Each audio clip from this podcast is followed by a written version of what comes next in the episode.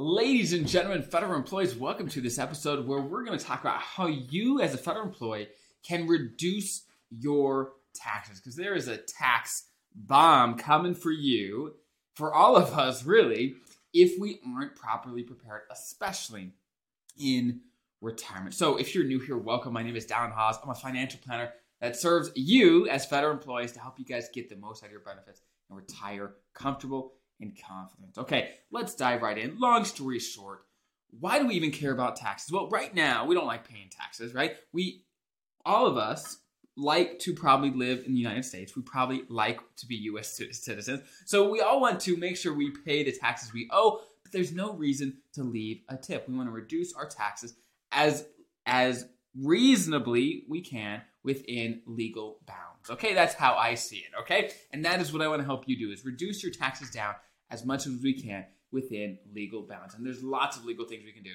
to make sure that this happens, okay? Number one, number one thing to understand about what I'm going to talk about today is this, okay? In 2026, the current tax law is set to expire.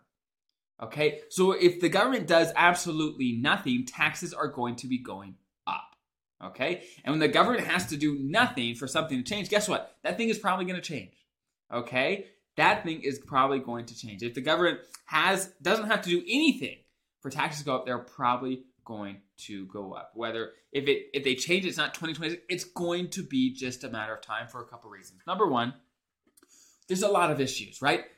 Um, one of them being the national debt. That money that the government spends has to come from somewhere. It's just a matter of when. Okay, it's just a matter of when. So long story short, taxes are going up Okay, so what are the things that you can do now to make sure you pay as little taxes as possible? Okay, that is the goal. And I, I kind of covered up here with my marker, but how do we get you to the 0% tax bracket? So even if t- taxes, let's say, double, well, guess what? Zero multiplied by two is still zero.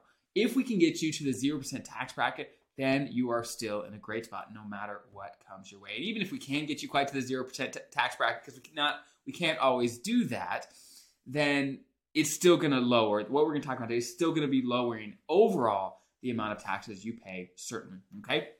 Now, we're going to talk about the different tax buckets and how to get tax free income in retirement. So, without further ado, let's dive right in. So, first things first is how do we get you to the 0% tax bracket?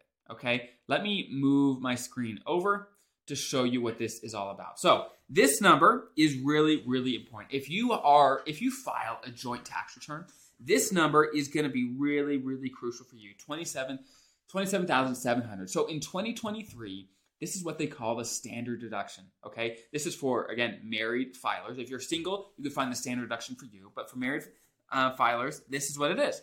That means that on the first $27,700 $27, worth of income, you pay zero in taxes. Zero in taxes. So, in a very simple way, if your goal is to pay zero in taxes and be in the 0% tax bracket, then you want to have only up to $27,700 of taxable income. Okay, you could have other income above and beyond that. You just want to make sure it's non taxable, right? So if you had 27700 of taxable income and the rest of your income was tax free, then you would pay 0% in taxes.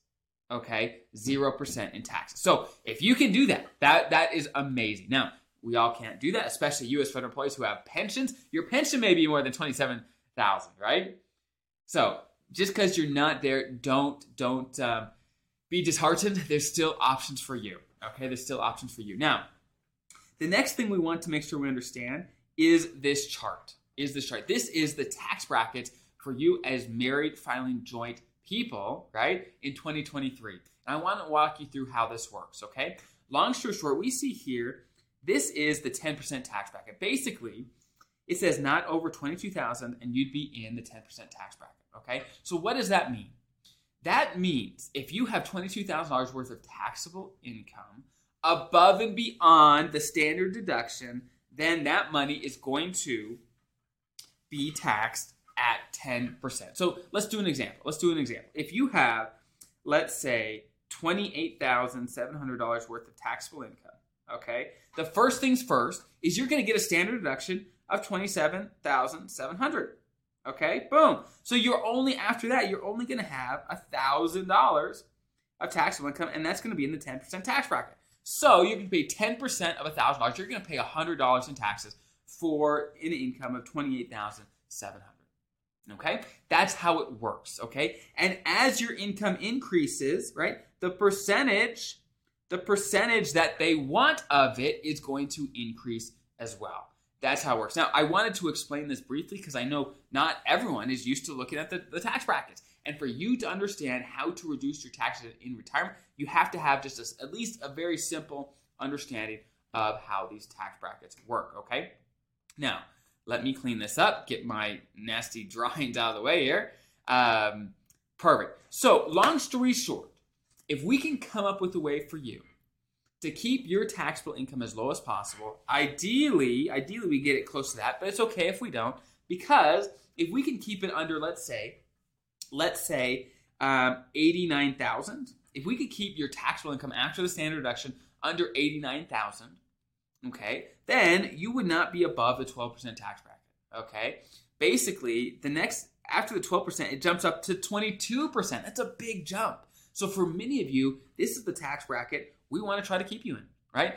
89,000 ish. So, for example, for you to stay within the 12% tax bracket, first you get the standard deduction, right? And then you have 89,000. So total, you've got 115 ish thousand dollars that you can make of taxable income and still stay in the 12% tax bracket. Okay? This is so critical to understand. So, so critical to understand. The moment, though, that you pop over, you're going to be paying a lot more in taxes. A lot more in taxes. So, that is the foundation to understand how to get yourself into different types of tax brackets. Now, let me scroll back over here. Let me scroll back over here. Long story short, let me go ahead and erase this as well. Okay. The next critical thing you have to understand to keeping your taxes down in retirement and how to get more tax free income, this one right here, right? Tax free income in retirement, is you have to understand how different income sources are taxed. Okay? They're not all created equal, not all income is the same. You have to understand how it is taxed. Okay? Let's dive in. First things first you have your pre-tax dollars, okay? So that is traditional TSP. That is traditional IRA. That's most most of you have probably have most of your money in these pre-tax accounts, okay? That's pre. Then we have Roth. Okay, that's Roth IRAs, Roth TSP, etc. Then we have just brokerage accounts, okay? Basically non-retirement money. Any money that's not in a retirement account is going to be just taxable money is what they might call it okay, or bro- it's a brokerage account ish. Okay, so we got again the money that has not been taxed yet. It's pre-tax, like traditional TSP, traditional IRA. We have money that is in a Roth account, Roth IRA, Roth TSP. When that money comes out, it's not taxed, which is amazing. And then we have non-retirement amount money that is taxed as as you go. Okay, it's taxed as you go, and it's taxed at different rates, which we're going to talk about right now. Okay, right now. So long story short, out of all three types of these types of income, which one would we prefer to have? Well, it, certainly for me, I don't like paying taxes at all, right? So I want as much Roth as I possibly can in a reasonable manner. Okay, that's that's number one. Okay, that's the best one. Well, what's the second best one? Well, most people think, oh, the next one is, you know, pre-tax. You get, it's tax deferred. That's great. They're like, well, actually when whenever you have money over in the brokerage and you and you let's say here let's say you buy amazon stock for $100 and you sell it for 200 well you pay taxes on that $100 you earn however it's not normal taxes no it's capital gains okay capital gains taxes long story short i'm not going to dive into it but long story short you're going to be paying lower taxes whenever you have income long-term capital gains over in the brokerage side than in the pre-tax side the pre-tax side, you pay big, big taxes, right? Over here, you pay smaller taxes. So long story short, Roth is the best, brokerage is the second best, right? And pre-tax is the worst when it comes to having that sort of income in retirement. Okay, that's so critical to understand. It's the different tax buckets and how they are taxed in retirement. But overall, like we said, Roth is the best. So, how do we make sure you can have more Roth money in retirement? Well, if you're still working, you could put money directly into the Roth TSP. You could put money directly into the Roth TSP. I've got videos on when you might want to do that, when you when you might not want to do that. But long story short, if taxes are going to be going up significantly in the future, right? Then you may want to consider it. It depends on your situation, certainly, but in many, many circumstances, the, putting money into the Roth TSP, you are going to thank yourself for a very, very long time. Okay, but hey, let's say you're close to retirement or you're in retirement and you don't have any Roth or you have very little Roth. You don't have to again be disheartened. There is an option for you, and it is called Roth conversion.